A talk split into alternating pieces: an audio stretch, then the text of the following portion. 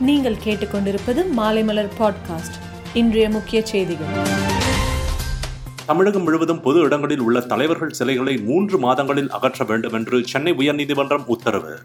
ஆயுத பூஜை பண்டிகையை முன்னிட்டு பனிரெண்டாம் தேதி பதிமூன்றாம் தேதி ஆகிய இரண்டு நாட்களில் சென்னையிலிருந்து சிறப்பு பேருந்துகள் இயக்கப்பட உள்ளன. மினி கிளினிக்குகளுக்கு கடந்த ஆட்சியில் செவிலியர்கள் நியமிக்கப்படாமலேயே சம்பளம் கொடுக்கப்பட்டுள்ளது என்று சுகாதார அமைச்சர் மா. சுப்பிரமணியன் குற்றம் சாட்டியுள்ளார். திரையரங்குகளை திறந்த நிலையில் கோயில்களை திறக்காதது ஏன் என்று பாஜக மாநில தலைவர் அண்ணாமலை கேள்வி.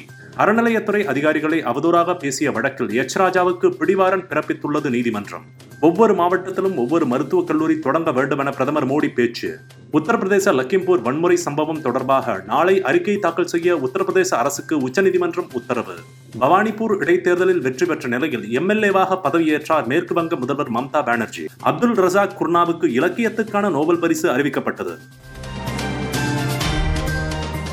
மேலும் செய்திகளுக்கு மாலைமலர் டாட் காமை பாருங்கள்.